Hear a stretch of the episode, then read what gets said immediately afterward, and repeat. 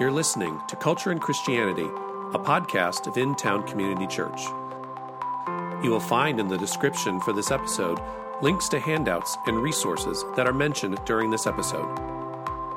Thanks for listening.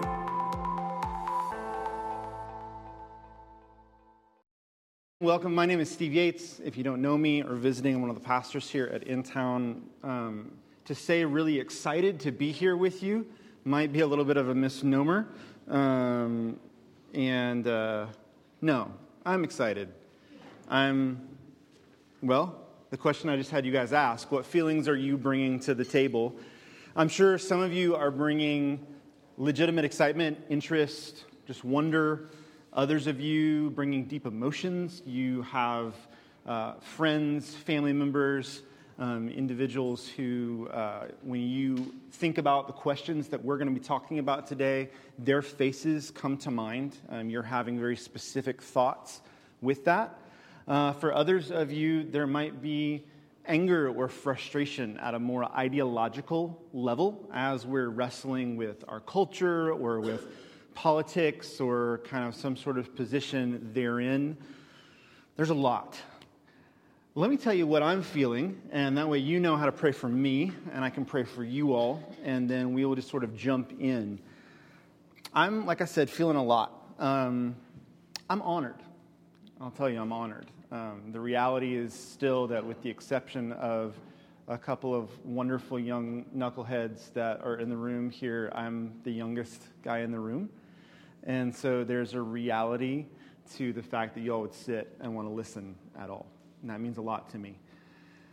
I have uh, a lot of uh, a lot of connections to people in the LGBTQ community throughout my life. Um, I was a theater major, and uh, that meant that day in and day out, uh, I had a lot of connection with a disproportionate number of people from that community while I was in college that was actually one of the driving forces that actually moved me into thinking about the PCA as a denomination was trying to struggle through questions about what I believed about sexuality and scripture, but also questions of practicality. How do I interact with my friends, these people I love deeply, while holding the positions that I think I'm supposed to be holding? And that has kind of played itself out into the modern day where we have um, you know, we're in youth ministry. In youth ministry, as a, professor I love to read named Kenda Creasy Dean says, is the R&D department of the church.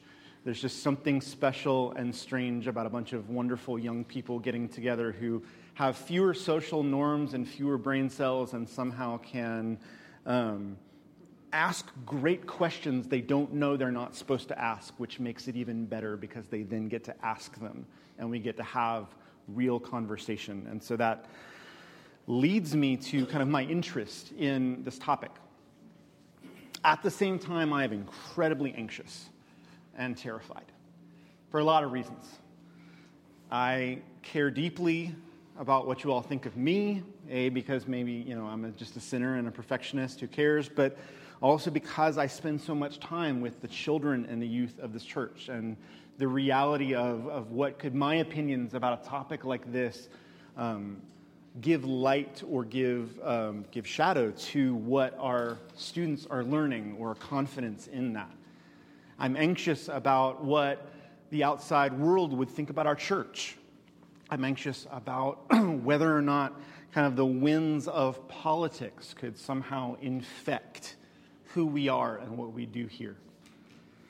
I also think a lot about, and I'm anxious a lot about, um, again, the, the members of the LGBTQ community that I know and love and what they would think. I'm anxious about the fact that I, I do believe what I believe about Scripture would bring some of them pain, even if I believe that it's true. And so I also think deeply about the conversations that I will be having after this with some people I know and love, not to backtrack or even apologize for what we're going to talk about over these four weeks, and at the same time to be hopefully sad or sadly hopeful with them as we kind of continue to walk through those topics. So I'm bringing a lot to the table, and again, as many of you are. I just want to get that out there because while I never want to assume that any of the other topics that we have talked about in culture and Christianity are not divisive or emotionally charged, the fact that we have a packed room in the middle of July tells me there's something special about this topic. And so it's just helpful for us all to know what baggage we're bringing to this. Hopefully, that can help you um, have even more empathy and a uh, posture of Christ, not only to the ideas we're going to be talking about, but also to the people at your own table and the people at other, other tables. That, that we could be gracious in our conversation. We can be truthful, we can be honest, but we could be gracious and Christ honoring in uh, the questions we ask, the way we ask them, the posture of openness that we might have towards one another, because we're all coming to this, not as some hypothetical other conversation that we're having here in our little church cohort so that we can deal with the big bad world out there, but rather as a real living thing that we are all dealing with, some of us very, very personally. So, with all of that, let's pray, and we're going to jump in. Lord, have mercy. Christ, have mercy. Mercy. Have mercy on us who have and do sin a lot against other sinners. Lord God, have mercy on us for our attitudes and our postures. Also, have mercy on us, Lord God, for not reading your word well and not sometimes standing for truth. Have mercy on us, Lord God, as we sometimes struggle with both of these poles that they're so emotionally charged and so personally deep. Lord God, may all of us in this room be here not to gain ammunition to win a war of culture or ideas, nor to be here and only to hear what will reinforce our already preconceived understandings. But Lord God, would you, Holy Spirit, open us up to your word and to each other that you might change us changing us not to Steve Yates's perspective, changing us not to this expert or that scholar, but Holy Spirit, more and more conforming us to the image of Jesus Christ, who is both the way, the truth, and the life, holiness incarnate, and could sit and eat and laugh with those who represented, in some respects, so much of what he was not because of his deep love for that which his Father has made. Have mercy on us, Lord Jesus. We pray in your name. Amen. There's a reality to what uh, we're going to be talking about today, and one of those realities is this. Part of me desperately wishes we weren't talking about it on a Sunday morning. It's not because I don't want to talk about it in church. In fact, this is a great place for us to talk about it. It really is just that some of the things we're going to be talking about in this four weeks are um, very detailed and very linguistically constructed. And by that I mean this language matters. And everyone and their brother uses certain terms differently and means different things by those terms. And if you don't know what I'm not saying, then you might be in a Princess Bride moment and think that I mean something that I don't think that it means what it actually means. And so, because of that, today's very important. Today, you might feel like we don't actually say much of anything, though I hope that's not actually true, but it's very, very important for us to get the chess pieces on the board before we start moving things around, lest, again, you assume something that I'm not saying.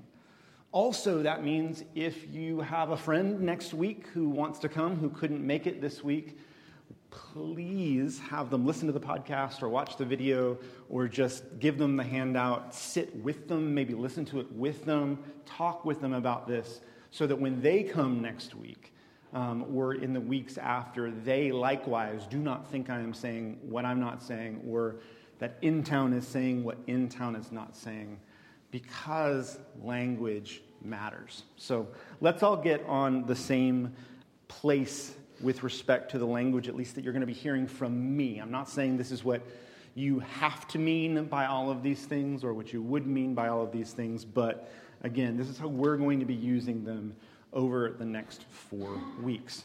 All right, first of all, the biggies, the umbrella terms, if you will trans and transgender. All right, trans and transgender um, are again, umbrella terms that are often used both by individuals who would themselves see these terms as somewhat defining of them, but also in kind of the scholarly realm as referring to any individual who has um, any experience at all of what individuals would call gender incongruence. And what gender incongruence means, and we're here on the kind of first pink paragraph there. Gender incongruence is the idea that an individual's perception of who they are with respect to their gender and whatever that means for them or not, there is somehow an incongruity between that and what is biologically and or culturally expected of them. Most individuals who would um, see themselves as having this idea of gender incongruence are actually going to use this word here, trans. Um, that's not a shorthand or, or some sort of kind of cool slang. They're actually using that intentionally um, so as to not kind of dehumanize themselves by delving into long scholarly words. Um, nonetheless, um, a lot of the books you're going to read or news articles that you're going to read will also use transgender or transgenderism um, as a term as well. You know, the best thing to do if you are talking with someone who uh, might be trans is to ask them why? Because conversation, as you will find out, is a really, really big deal in this whole conversation. Um, ask them. This doesn't necessarily mean that it has to be the exact first thing you do when you meet somebody who may or may not be trans. How do you refer to yourself in not a pronoun sense, but in a ideological, sexual gendered concept sense, it probably shouldn't be the first thing. But it could be a wonderful honoring thing at the same time to say, hey, tell me about, tell me about your journey. Tell me about this. And pick up on some of the language that you see. Sometimes the idea of gender incongruence is also referred to as gender dysphoria. And gender dysphoria is actually uh, present in the DSM 5, which, if you don't know, is the kind of code book for all um, medical psychological diagnoses. Um, and so that means that gender dysphoria has um, a medical rider to it in some places and ways. And so for some people, it is, it is not synonymous for some people, it is even something that would say, no, no, I feel this, but I'm not that. Whereas, again, for other people or other books or things that you'll read, you will see them as synonymous. Moving down to the white block there, what about fill in the blank? This is a catch all for a couple of different terms that I um, ran into personally. The first one, I actually want to tell you a story about transsexuality before we define it. If you are someone who likes reading in the bathroom um, of this church right here, um, you might even realize that we have uh, uh, ads, or not ads, announcements that are in the stalls or at the urinal.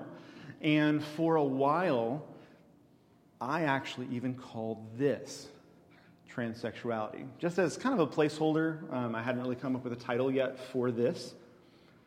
And I'd even like to just say, kind of on record here, this is an example of language mattering and learning about language, changing one's perception.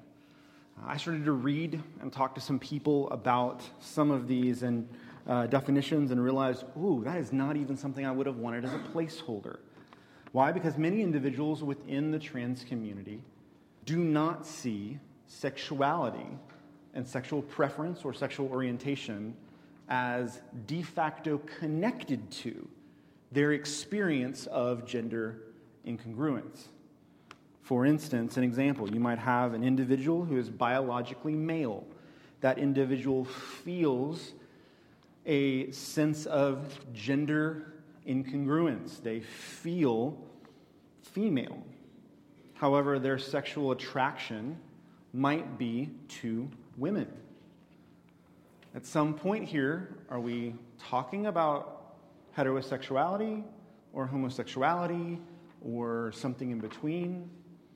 Now, people will laugh about that, and that's not at all what I'm, what I'm saying, but I am referring to the, the, the messiness of that as to why that term is actually something that's often not used with re- reference to the trans movement, unless an individual is also transitioning their sexual orientation or sexual preferences. Some people will bring up the idea of intersex individuals. Intersex is also a biological component um, or a biological condition whereby uh, an individual has uh, an extra or a difference in their chromosomal makeup. Many of you know that uh, for the vast majority of people in this room, we have XX uh, or XY chromosomes. There are a small percentage of the population that do have something a little bit different, often due to extra chromosomes being added or taken away during um, the process of uh, an individual coming into being. Very important this um, less than 1% of individuals who have that medical genetic condition ever experience any form of gender incongruence or gender dysphoria. Just wanting to kind of kind of put that out there. Often, sometimes in the media, it can be kind of thrown out that, oh, people are trans because dot, dot, dot. And one of the things that gets thrown on the table as an idea is some sort of intersex idea. Not the case. You may run into the term cisgender or um, connected to a certain um, expression of gender, like a cis man or a cis woman, cis male, cis female. This is a synonym for anyone who's not trans. Um, again, I said sometimes shortened to cis created to avoid the comparison of normal versus trans people. Um, some of you might um, chafe at that a little bit um, because of the idea of normalcy and what we're going to talk about with respect to normalcy being connected or not to biblical norms. But at the same time, think about what it would be like if you were talking to someone else and someone else defined themselves as normal and you as the other in their conversation, that could be painful. You know, we have experienced this right in lots of different ways, whether it's we have norms about um, being a certain ethnicity, norms about being a certain gender, norms. You know, imagine if all bathrooms had urinals. Ladies, how frustrated would you be if all bathrooms had half of their toilets in them as urinals, and thus either you'd become very creative very quickly, or you would be frustrated that you could only use half of the toilets in your bathroom, right? This can feel a little bit, again, absurd or strange, but, but it at least is a conversation worth having. And then also, as we'll get into this in a minute, but the idea of non binary people who do not consider themselves either male or female, but a combination of both or neither. We'll talk about other gender norms here in just a moment. how is somebody defined? So I want to take just a minute again and kind of get to your table. So if you're um, not sitting with some people or not sitting with some people that um, you're not related to and would like to move around, it's okay. This is your moment to confess that you didn't shower this morning and come to a conversation just for a couple of minutes, two or three minutes, about this. How is someone defined? And I'm not only going to gender here, we can talk about lots of different things, but have that conversation, ask that question amongst yourselves for just a minute. How is someone defined? Go. All right, all right. Any brave individuals want to raise a hand real quick and just give us an example of something you guys came up with? Any not brave individuals want to do the same thing? Yes.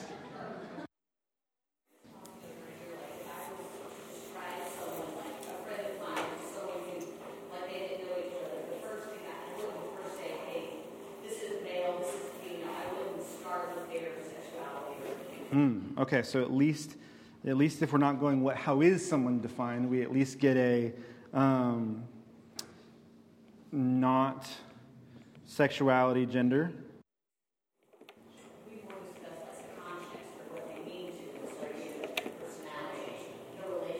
Okay, all right. Personality. What else? I've got one, Steve. Please, yes. Look, logically, we're created. Okay. And the, the great divide in the culture today to me is the debate between are we created in God's image eventually, or are we self existent? Okay. If we're self existent, then we struggle to continue to redefine ourselves. And that's what's happening in the culture today. Is I don't know who I am today. I don't know who I am today. I don't know who I am today. Yes, yes. So we uh, can define ourselves by. Um, this is sort of the question of origin slash purpose. This sense of where where do we come from? What are we here for? Which deals with that idea of definition, but also has to do with, you know, the why, the what. How did I? How did we come to be? And whether there are questions of authority or um, or meaning in that. Very much so. But yes. more base, I guess, is what's your job? Ah, yes. School. What does the person look like? What yard signs do they have? Job. Appearance. You know, I'm like we, we can joke about this, right? But like like I know for certain seven years ago when I met Shannon here, I knew for a fact you were a well dressed um, lady who has a, a wonderful Southern accent, and you know, and, but like, but even there, that category immediately puts you in a spot in my mind. Could have some good things, could have some bad things, could have some whatever things. It at least helped me know immediately that you were not Sue Birch. Like, oh my, not gonna go there. No, but but categorization matters, right? Categorization, definition matters. Wonderful, wonderful, wonderful. I'd love actually to push back. We could do this for a while. I'd love to push back. Um, Sutton, you know I care about you a lot, and so I'm going to come pick on you back, really, because, you know, my wife's there. No. But um, if that's the case, though, you guys said that you did not see not sexuality, gender as an immediate thing. What were you referring to? Were you referring to, um, well, you, you just tell me. What were you referring to with that in your conversation? We were just referring to, like, if we were going to describe, um, like a sibling or a friend of ours, Uh-huh. we would describe the relationship, what they mean before jumping into your gender or sexuality. Like, I would describe, hey, this is my friend Chelsea. We would describe, hey, this is my friend Chelsea. She's my childhood friend. I've known her since I was four year old, four years old. We would describe her as, hey, female, male, however you identify. Now I'm only going to pick on because you're my deep friend and I love you so much. did you hear what you just did? Now, I'm not, I'm not picking on a negative thing, but don't you see how, on one hand, I want to totally affirm what you guys said, right? Like, if I'm introducing someone, I don't have my sexual preferences, for instance, um, on a card that I hand you, and you immediately know that or not. I don't have a number of the things. You know, you all could, could look at me as dressed I am and figure out some things about me, and not at all figure out other things about me. And yet, also, gender, or at least perceived gender, and the cultural things around that are actually one of the most powerful of definers that we have because visually and culturally they can often be the most apparent. So I was actually hoping somebody would do that, Sutton. So I'm not, I'm not picking on you in uh, really, no. But um, how is someone defined? In the literature and in kind of the cultural conversation, we might think of two questions being most important here the question of sex and the question of gender and the definitions therein. It will not surprise you that both of them are to some degree contestable.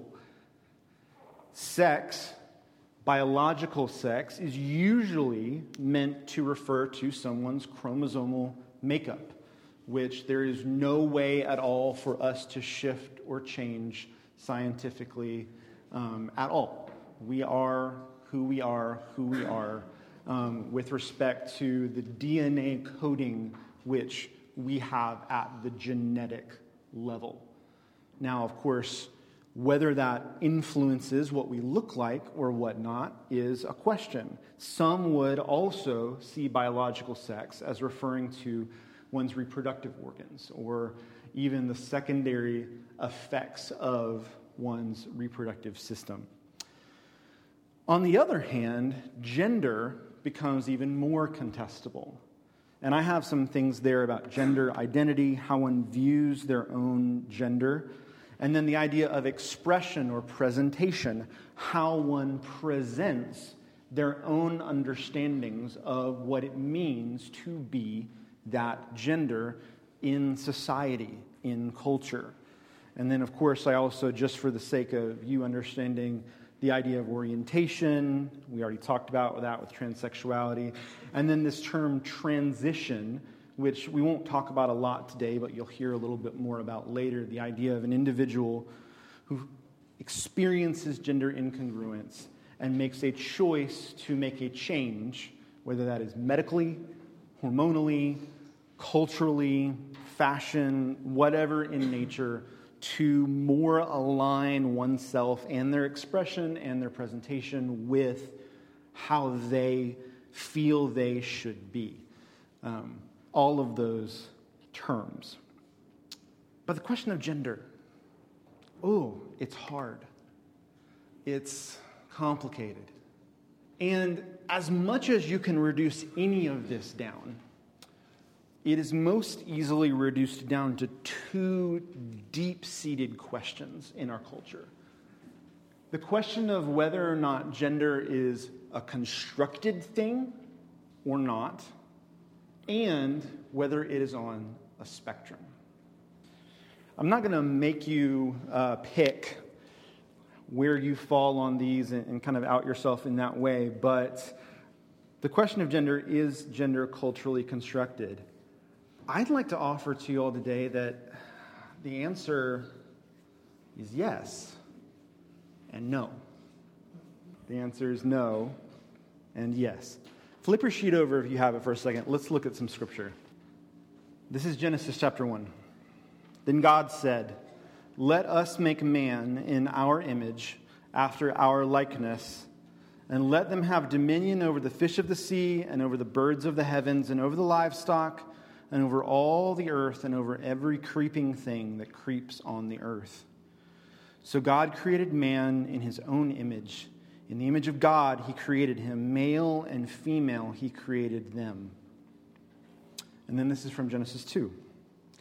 Then the Lord God said, It is not good that the man should be alone. I will make him a helper who's fit for him.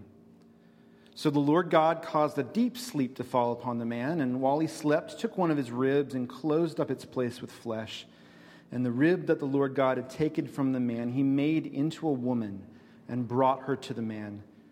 Then the man said, This, at last, is bone of my bones, flesh of my flesh. She shall be called woman because she was taken out of man. Therefore, a man shall leave his father and mother and hold fast to his wife, and they shall become one flesh.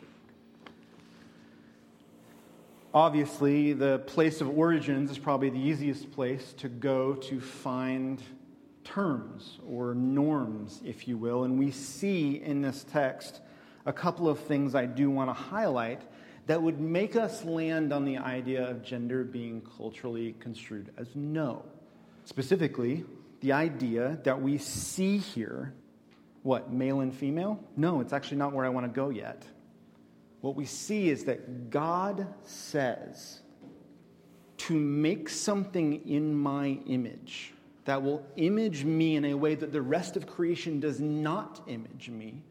Right? We can say that creation images God in lots of different ways. It's beauty, it's creativity, in the same way that, you know, a Rembrandt painting imaged things about Rembrandt in some pretty awesome ways. But actually, Rembrandt's an interesting example, right? Because if you know anything about that Renaissance painter, you know that he actually liked to put himself in most of his paintings. And so, for Rembrandt to not just create paintings that said something about him, but to put himself into his work was a big deal. And we have God here saying, I'm going to put myself into creation, how do I put myself into creation? To put myself into creation in such a way as it will sufficiently image me requires not only sameness, but difference as well. It requires both of those things. It requires sameness. We have, let us make man in our image and let them. There is this idea of community, of a group of people together imaging God. We have this beautiful Trinitarian view there, don't we? But also, then, this idea that that them will, even within itself, also have difference. And specifically, here we have male and female, he created him. Now, that easily can sound like, all right, well, it's right there in the Bible, case closed, close everything, shove it away. I want to make sure we don't do that, right? Because there is a sense in which people would ask, well, it's mentioned there, but is that just normal? Is that is that is that conducive to, to everything? Could there be others just because we have this statement here? I, I want to be I want to be caring to those discussions, right? I don't want to be dismissive of people. It's one of the reasons here why um, I think Genesis 2 is very, very helpful. This idea of the, the why of um, man and woman kind of becoming together, you see, a man shall leave his father and his mother, hold fast to his wife, they shall become one flesh.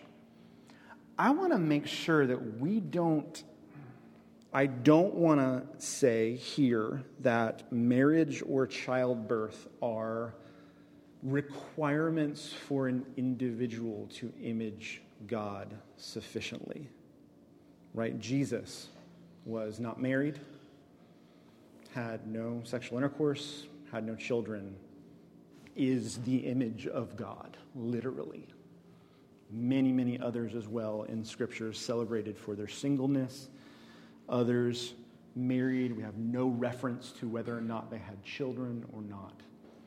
Nonetheless, Jesus is going to refer to this later as well in the book of Matthew that one of the key aspects of that sameness but also difference is the ability for this man and this woman to image God in a unique way sexually.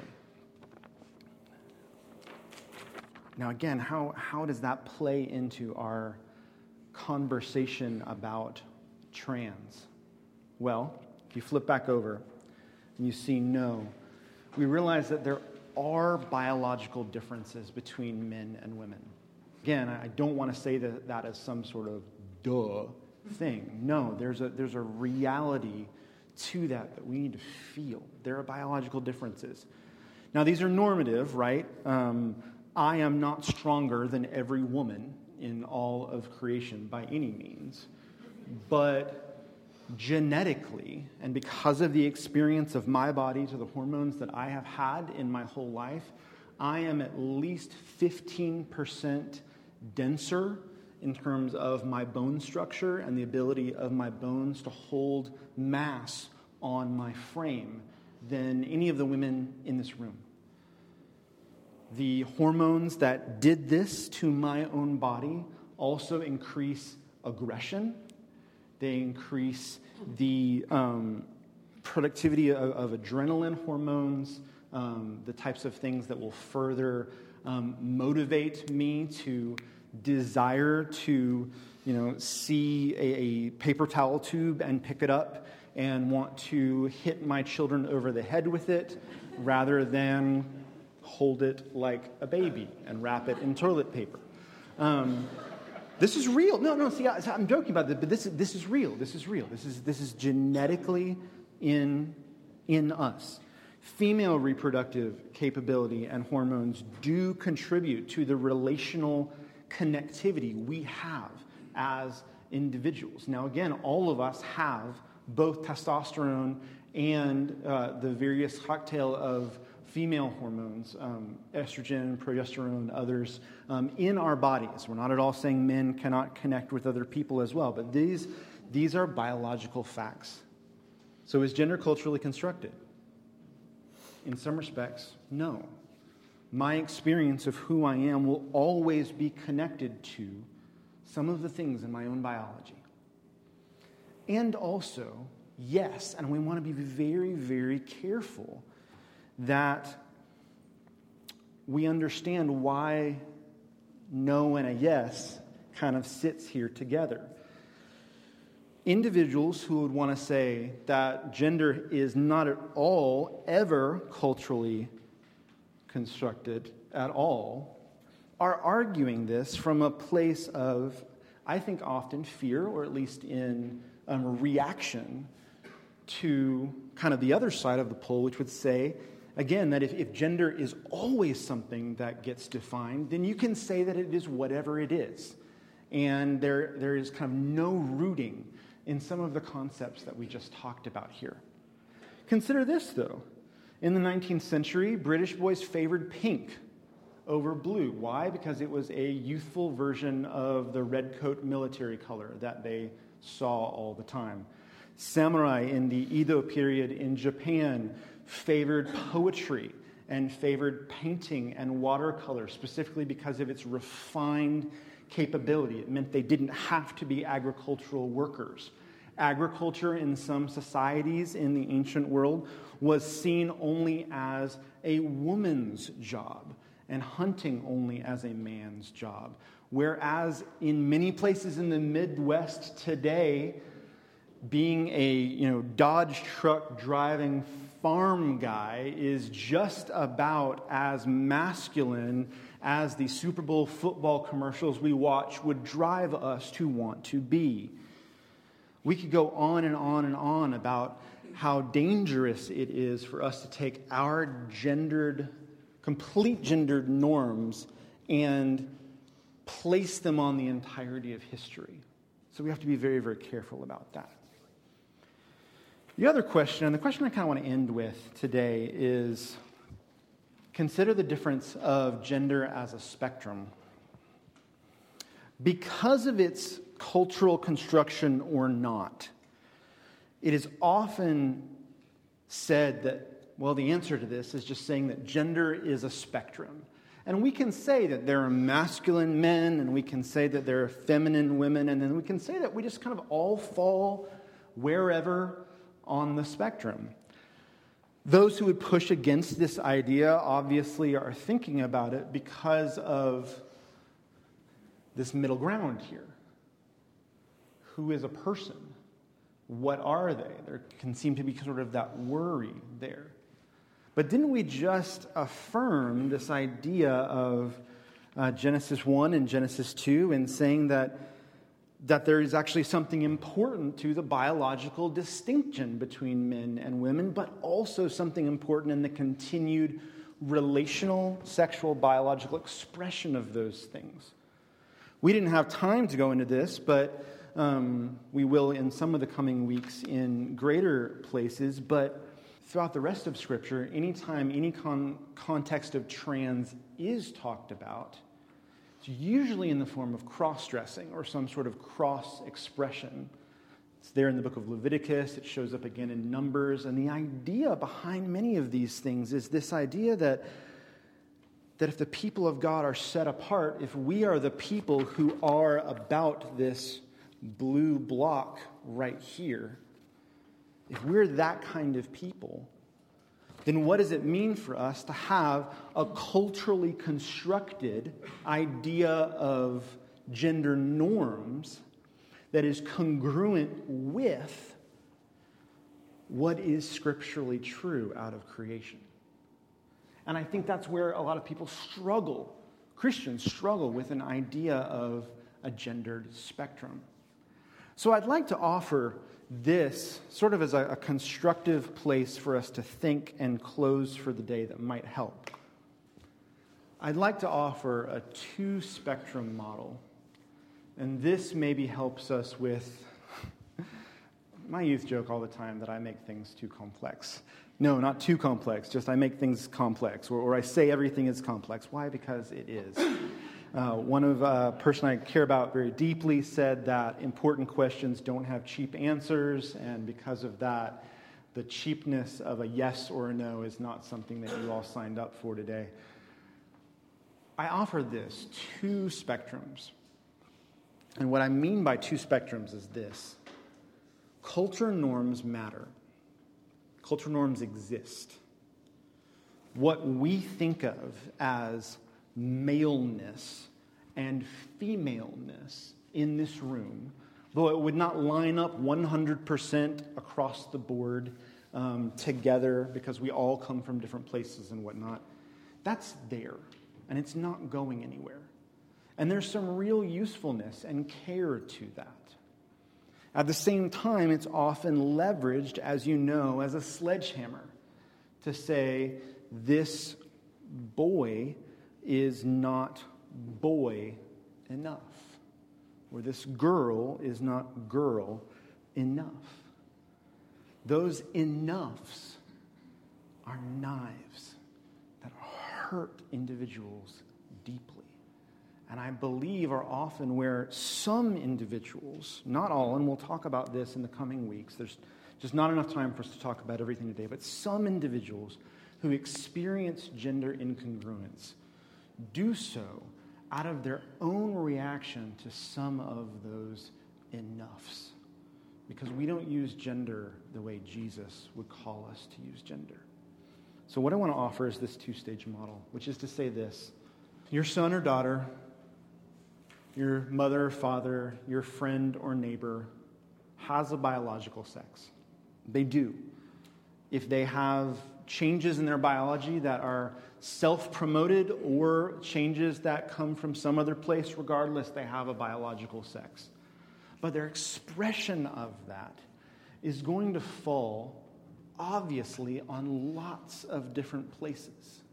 The question for us, and the question especially for those who we have authority over or relationship with, so like our children or our friends or our coworkers or whatever, the question is not, are you being man enough?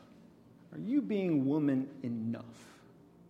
The question is are you imaging God in such a way as it is not bringing confusion but clarity to who God is? I'll say that again. It is not about are you man enough or woman enough. It is are you bringing clarity and not confusion to God, His image, and who He is. As the people of God, we need to sit with that question. I'm not going to give you an answer, in part because I don't necessarily know. an easy answer that wouldn't take us an hour and a bunch of coffee to sit and talk about together. But we need to be able to talk about because this is what the Old Testament does. The Old Testament is not saying, people of God, men of God, you have to be, you have to look like this.